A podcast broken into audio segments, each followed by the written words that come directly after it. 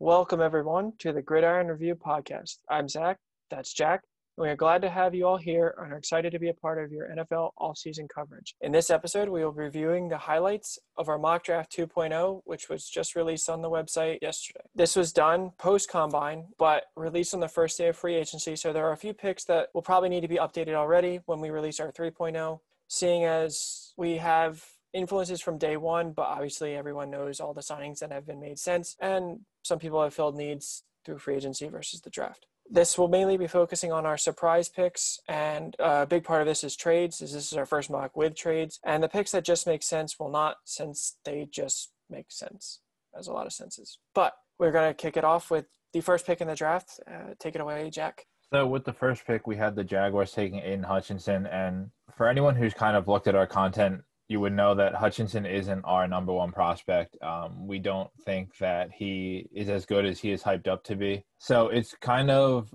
an interesting situation for us to put him here. I think that Hamilton could have been put here. However, a safety never goes one overall. So just on the basis that Hutchinson seems to be this consensus number one pick, we put him here because if you look at the Jags' moves on the first day of free agency, they signed Zay Jones and Christian Kirk and Evan Engram. And I get that those aren't the biggest names and they way overpaid for them, but they're showing that they're willing to bulk up the offense now so that they can focus on the defensive side on the draft. And it just seems like they're setting themselves up to not have controversy of if they take Hutchinson and leaving the line an issue for Lawrence or anything like that. That way, it's very clear we can take Hutchinson, who most people think is this number one overall pick, and we go on with our day.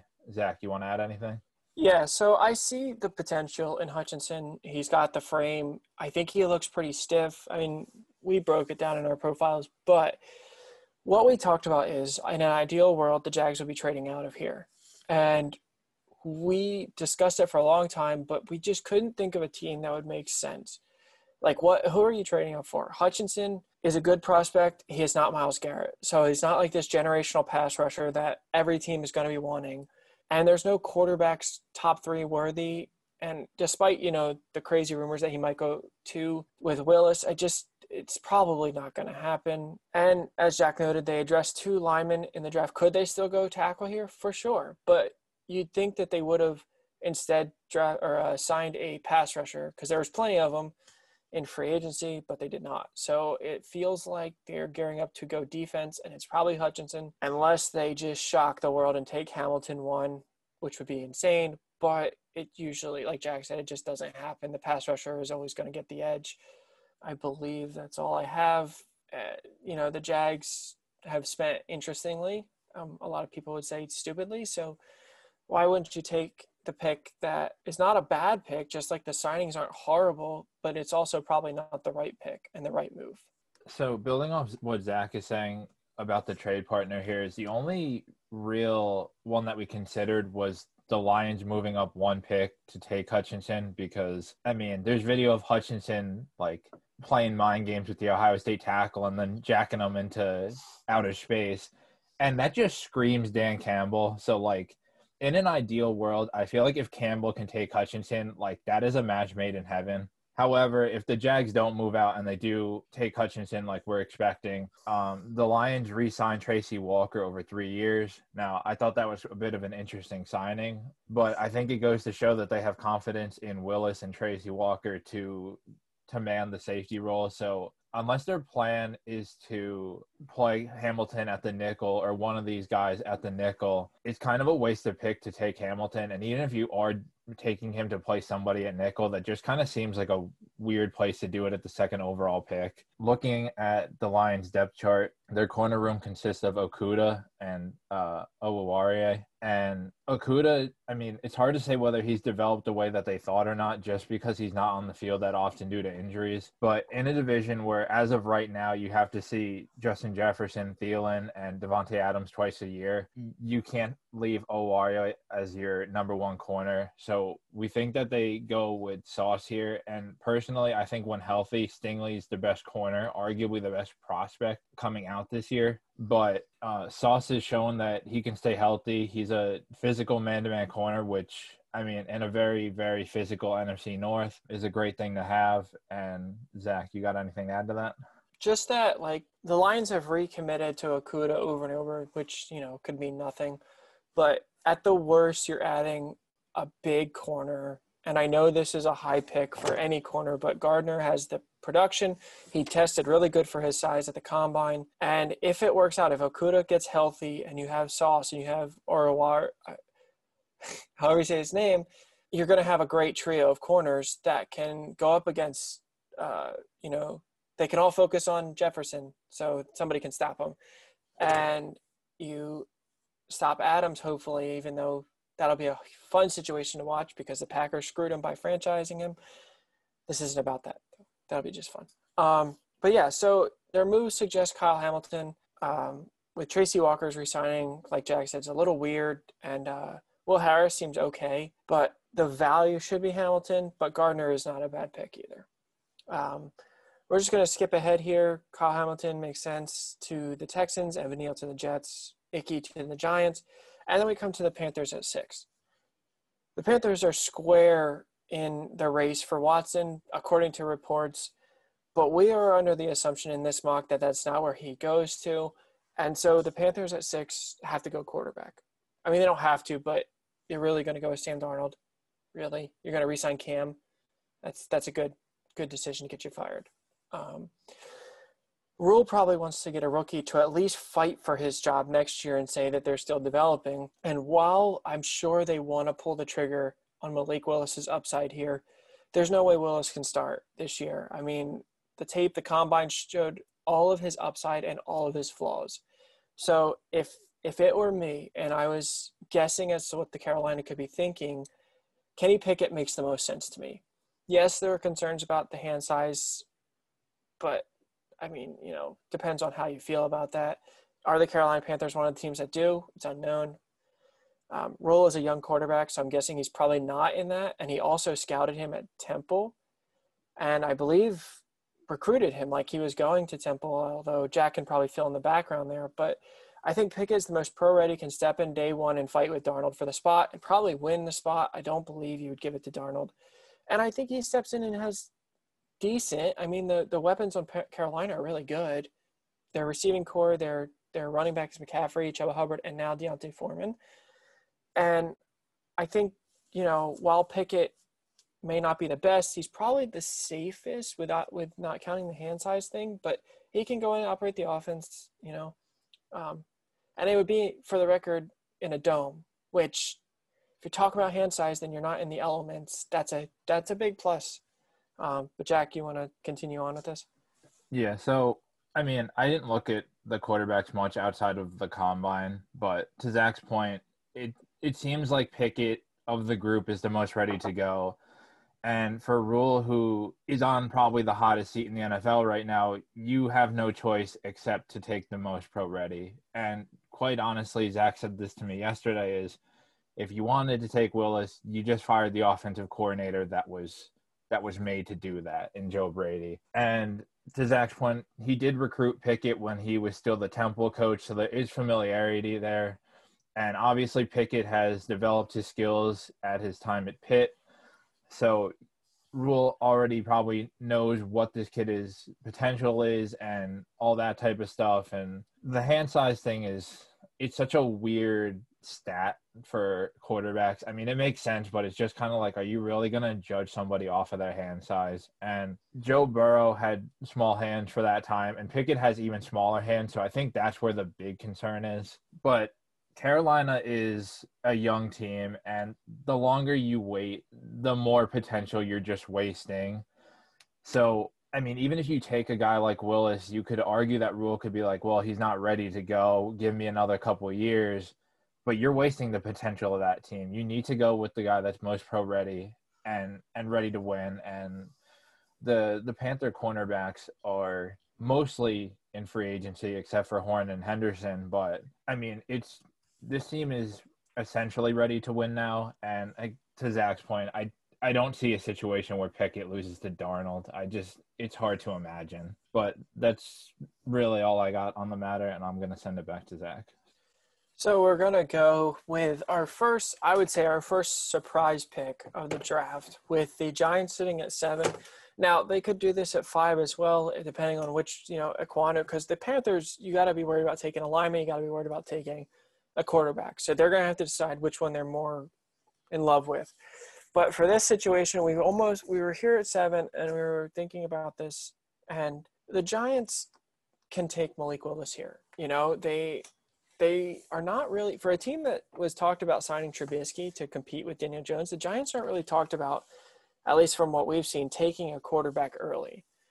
And when I think of Malik Willis, I know there's a lot of comps to Lamar Jackson, but on our profile, I have him comp to Josh Allen coming out of college. Now, when I say that, I mean in the sense that they both have all the arm talent in the world, but their mechanics are a mess. They throw from different platforms, but not in a good way. They throw different motions, not in a good way. But luckily for the Bills, Allen has developed and worked hard on his throwing motion to become, you know, one of the best quarterbacks in the league. And much like Allen, Willis showed at the combine in different spurts when he puts it all together, he throws a 70 yard pass without much effort, at least on it looks like.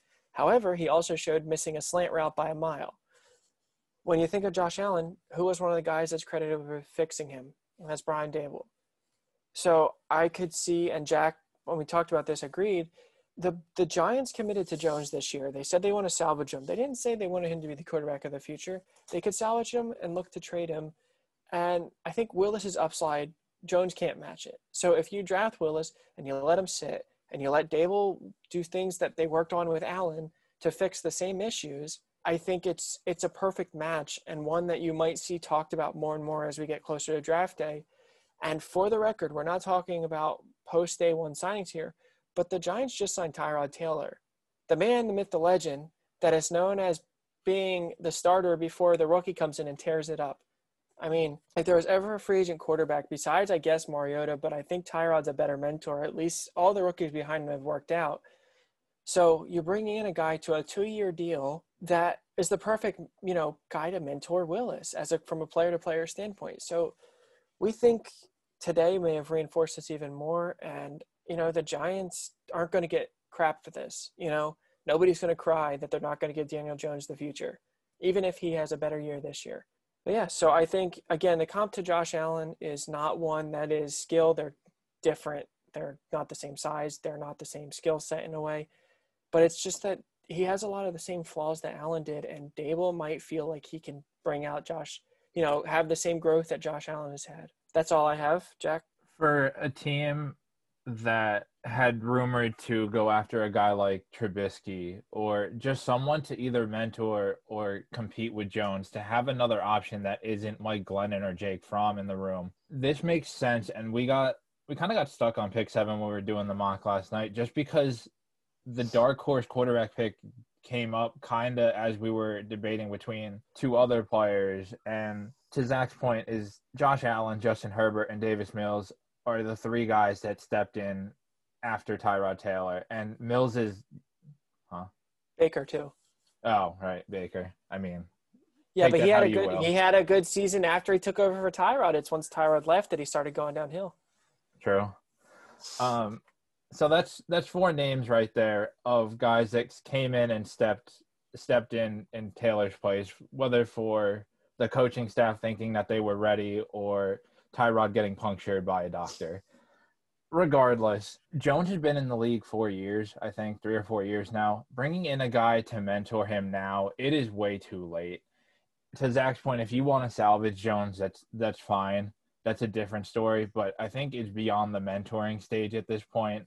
Jones has probably learned enough of the league, as particularly playing in New York, to be able to just figure it out himself at this point. And Tyrod and Jones aren't the same style of player. So the to Zach's point, the Willis thing does make more sense now because Tyrod's contract is two years. It's not just like here, back up Jones for a year. It's two years. So they must have some sort of plan in place where they're at least considering taking Willis letting Jones start, maybe getting his trade value up, letting Willis sit and let Daboll and Tyrod mentor him into what we believe and everyone believes that Willis can be. And don't get me wrong, Jones isn't a bad quarterback. I mean, you look at what Glennon and Fromm did combined, and you got to think that J- Jones at least has some potential with what he's been able to do with the same team that the other two idiots had to work with. But to Zach's point, he also they committed. They didn't say that he's the future. They they said that they did him wrong. It wasn't well, we think he can be our starter for X amount of years to come. So we just believe that the Tyrod signing today is kind of like that over overlying piece that actually doesn't make this pick look as crazy as it was last night. But Zach, you want to add anything else? No, I think we can just keep it moving along. The Falcons, we're going to just touch about very briefly, and then we'll come back to it. We have them taking Chris Olave. As it stands at this moment, um, Ridley of being suspended. The quick summary is Olave, while not many's wide receiver one, is our one wide receiver one. But even beyond that, Olave is can come in with his route running, with his underrated speed, and with his glue for hands, and he can take over the Ridley role. He can. That's the quick summary. We will come back to them. Um, if that's okay with you, Jack, just keep moving along until we discuss Good. the big, uh, the big trade looming over everyone and all of NFL. At pick nine, we have our first trade. trade. But before yeah. we get into that, you want to just jump to yes. Well, so we'll yeah. So we'll keep going.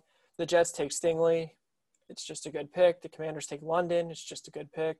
The Vikings take Karlaftis. It's just a good pick. The Browns run their draft uh, pick to the podium with Jordan Davis. Great pick. Baltimore takes Charles Cross. It's the right pick. And then we're going to skip over 15, 16, and we're going to come to 17. Jack, you want to go ahead? Yeah. So the Chargers were a team who, with first year head coach Brandon Staley, was expected to be a playoff team. And we all know that they came one knee short of making the playoffs. And I mean, the one thing that I watched all year on social media was Jerry Tillery getting bullied in the run game.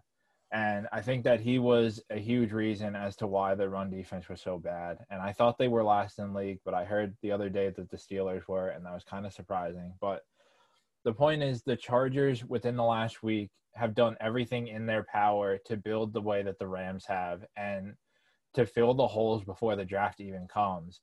So the reality is that this is a super luxury pick. They can take whoever they want and probably no one will question what they're doing because they've just made that many good moves. I mean, they brought in Sebastian Joseph Day and Austin Johnson to be run stuffers, which takes Tillery out of the three down mix.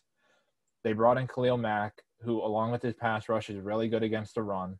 And they signed J.C. Jackson to shore up the secondary. I mean, this team, you want to talk about a team that is looking to overthrow their division by a team who signed their quarterback to a 10 year deal in Patrick Mahomes and the Chiefs. And the Chargers seem like that team that wants to do it. If you want to argue the Broncos, that's fine, but the Chargers just seem like they are they are sold that they can they can take that division and they can take the AFC. So I found out today that they uh, released Brian Bulaga. So to Zach's point, this is one of the picks that might change uh, in mock 3.0. However, as of last night when we were doing this, Bulaga was still there.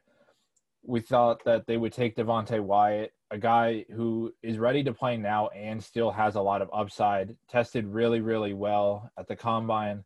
Had a great senior season with Georgia.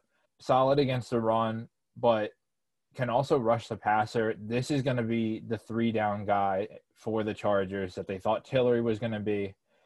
And he's going to improve the run defense on third down and nickel package, whatever. He's going to be able to bring an inside rush to take the pressure off Mack and Bosa. It just it makes too much sense to not take it, and I think that there's still a chance that they might try to trade up for Jordan Davis. You never know. I mean, that would be something else, but we just think that you got to shore up the defense because the offense brings back Mike Williams. I mean, it's pretty much staying intact. So for Brandon Staley, you got to shore up your side of the ball and give that offense a chance a chance to win that game. And I don't know, Zach, you want to jump in here? No, that sounds good. Um, the next pick we're going to talk about is pick 24, real quick with the Cowboys. We have them taking Devin Lloyd. This is a Cowboys pick. It's not a fit. But when do the Cowboys ever pick for their needs, right? You know, they, they just take the best player available. And that might not even be Lloyd, but I could see Jerry Jones seeing a defense with Lloyd and Micah Parsons and just drooling. Um, Jack, you're the one that really scouted Lloyd, so you might have more input here. Lloyd is a guy that I thought had a lot of upside, um, but also a lot of red flags that shows that he's not ready to play now. But to Zach's point, this is a Cowboys pick. I mean, outside of Trevon Diggs, who I believe is highly overrated at corner, um, you also have everyone's second favorite piece of burnt toast, Anthony Brown, and you just lost Randy Gregory. So you could go anywhere there people seem to believe that they're going to try to replace Amari Cooper here. I think that would be stupid. It sounds like they're shopping La'el Collins and they just lost Connor Williams today. Maybe you go a line. Who knows? But Lloyd Lloyd screams Cowboys because to me, he reminds me of Parsons, a lower end Parsons. And I think if you can give Dan Quinn a guy like Devin Lloyd to even if you want to play him at end, which or an outside backer spot, which is where I think he'll fit in right away in the league, it still gives you a chance to disguise your looks and give the front a different look to bring pressure in different ways. And even if you want to keep starting Anthony Brown, at least it's going to take the pressure off him because if the pressure is getting there with different looks, he's got to be in coverage less. And the truth of the matter is, any third round corner this year is probably better than Anthony Brown. But I mean, if Lloyd can unlock his potential in the way that Parsons did, I mean, Parsons and Lloyd would be a scary one too. And he has the chance to learn from the guy that I comped him to, as well as one of the top pass rushers in the league in Demarcus Lawrence. So, I mean, why not? Zach, you want to add anything else there? No, I think that that would be, you know, continue trying to build this defense that they think they're building, but it's another high upside, low floor pick uh, who knows? You know, Dan Quinn's a good coordinator, so maybe it will work out. Um, the very last pick we want to talk about before we get to the main thing that could impact the whole draft is we have the Giants trading into pick 30 with the Chiefs and taking David Ojabo. The Giants passed up on edge rusher when there was value in the top 10, and instead they get here and take Ojabo. Now, I want to say a lot of people have Ojabo as a top 10 talent, and that might be true. I see a player that has advanced pass rushing moves for one that's only been playing for that short amount of time. However, he's got a ton of development, and I think that while he probably could be a top 10 pick, he is a very scheme specific fit. He is a stand up edge rusher. He's a speed rusher with very little power, and he's got to go to a place that has this role established. Somewhere like Tennessee, if they hadn't re signed Harold Landry, would have been perfect for him. He would have fit in very very well and maybe even started day one. Instead, we have him falling until a trade that made sense. We tried to do this trade a few times, but we just didn't see. We saw teams taking needs otherwise, and the Chiefs.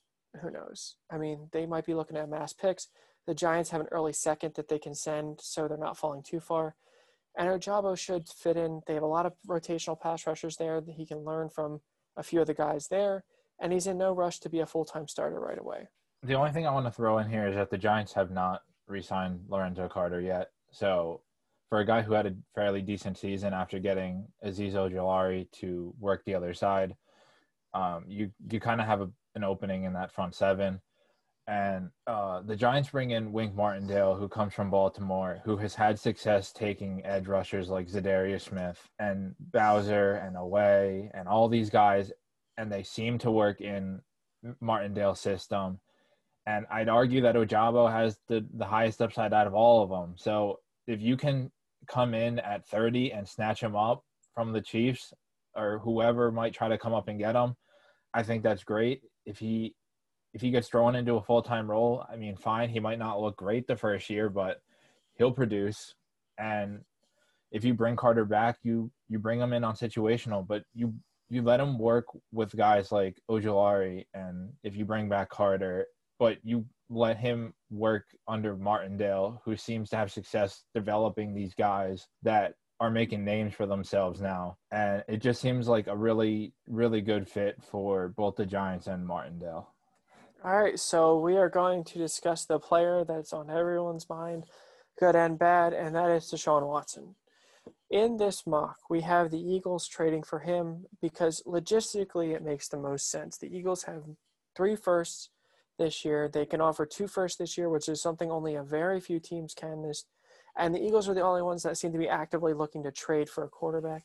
They also have extra second round picks, I believe, and just they have a ton of picks. So they can send probably the best trade offer to the Texans to get it done. However, since we published this, there have already been reports that Watson's first priority is location.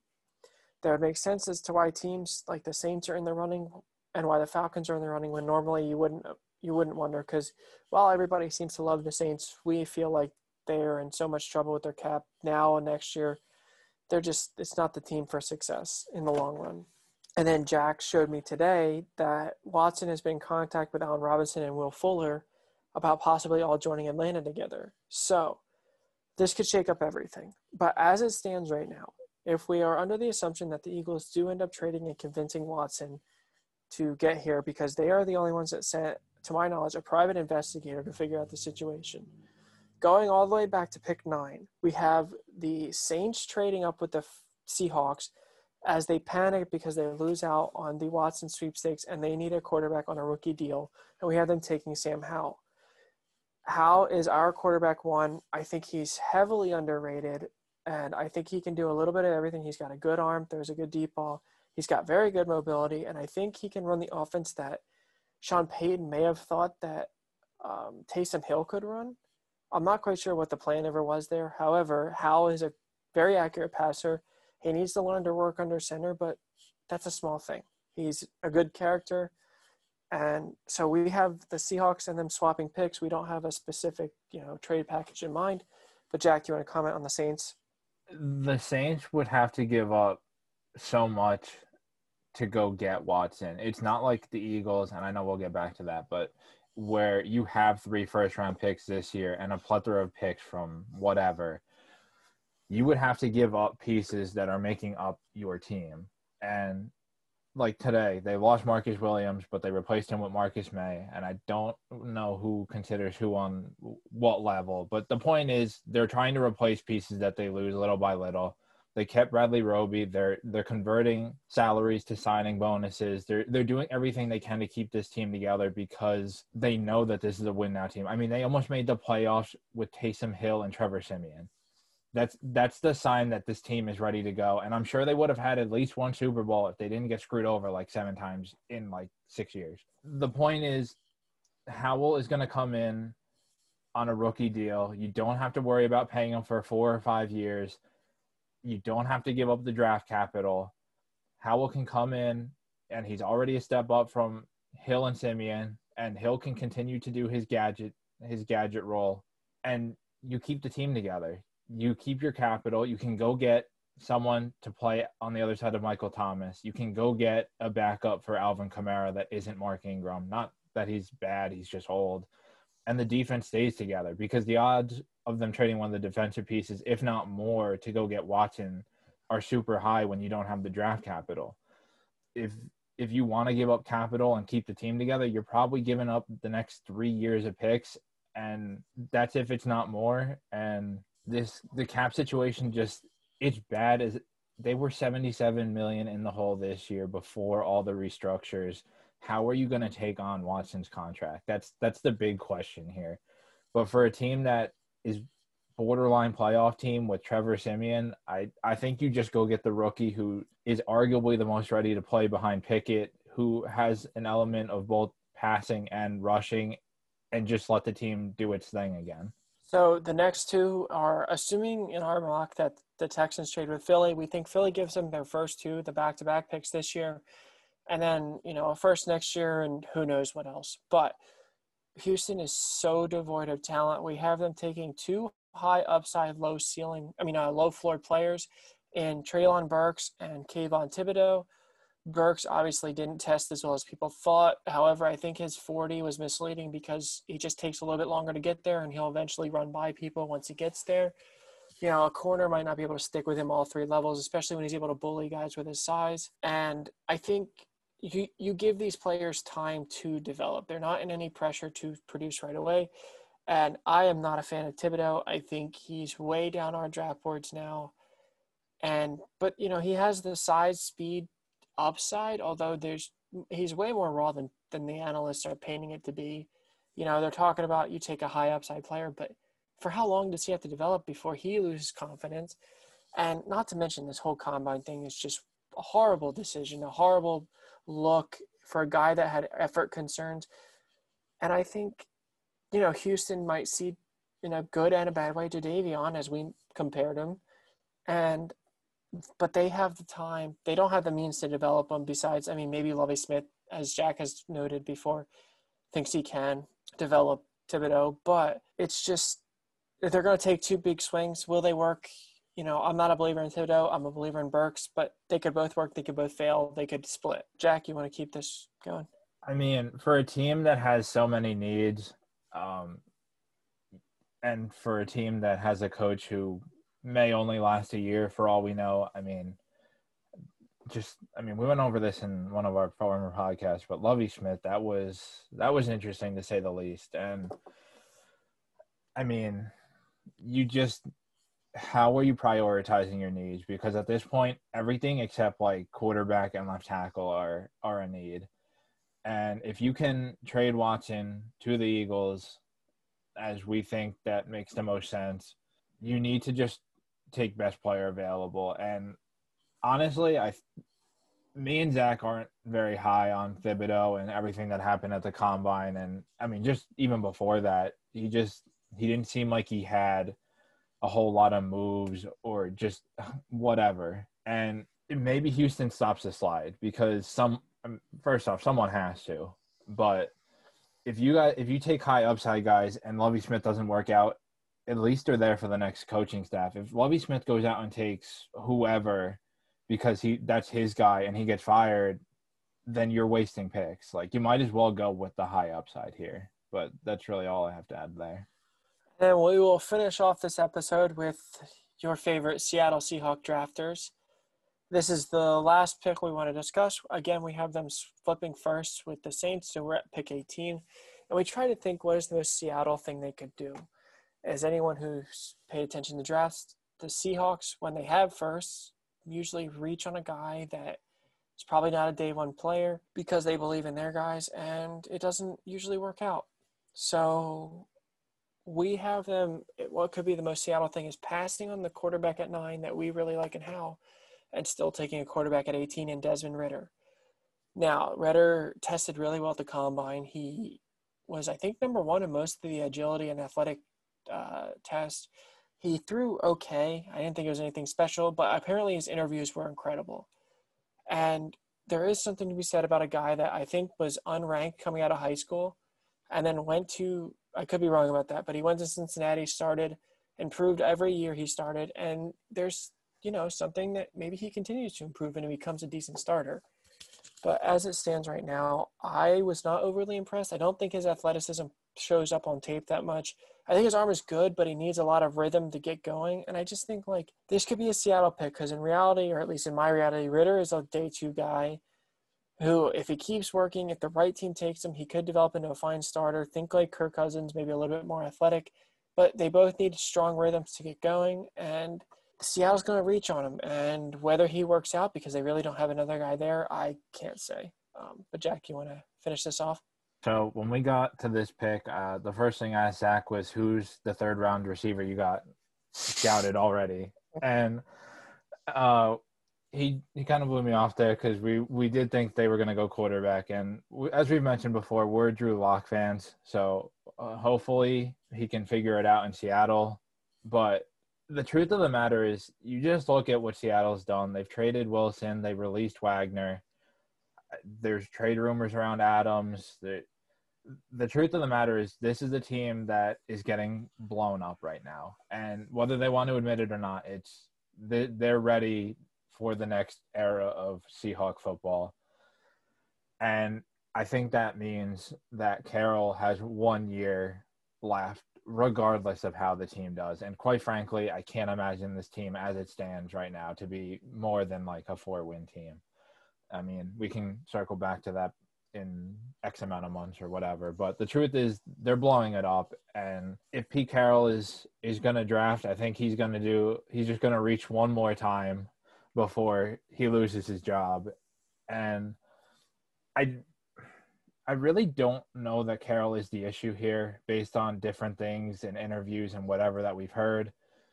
It almost seems like the Russell Wilson trade was done behind his back because at the combine it was we're not trading Russ, he's our leader, he's our this, he's our that. And it just seems like he could be left out of any decision that's being made this year. I think Schneider's the problem, but either way, you don't want a 70 year old uh, leading a rebuild. So, as much as I love him, maybe he goes to a team who fires a coach like Carolina next year. If they're still in ready to win now mode, maybe Carroll takes that over, go goes and gets a Super Bowl and or playoff run and and calls it a calls it a day. But Ridder is a guy that Zach said that we think is late first or most likely day two, and it just makes sense. You panic. You miss out on the top three quarterbacks. You miss out on the sweepstakes of all these guys that are in the trade block, and you end up with Drew Lock, who again we were fans of, so hopefully something comes of that. But I mean, the truth is, if you go get Ridder and Lock wins a competition, it just gives Ridder more time to go and develop himself for this rebuild that's coming. Because the truth of the matter is, Seattle, as of right now, still has no line. Tyler Lockett and DK Metcalf might not be there at the beginning of the season. So, do you really want to be in that situation, anyways? Because Ridder could end up in a situation like Wentz where he's being blamed when the truth of the matter is he doesn't have any weapons. And that's all I got. I don't know if Zach wants to chime in here before we go. Nope. I just wanted to say, everyone, we are putting out our prospect profiles daily. We are putting out, the, obviously, the mock draft. We are reacting to the free agency craziness and the trades. So just, you know, check out the website and see the articles as we post them.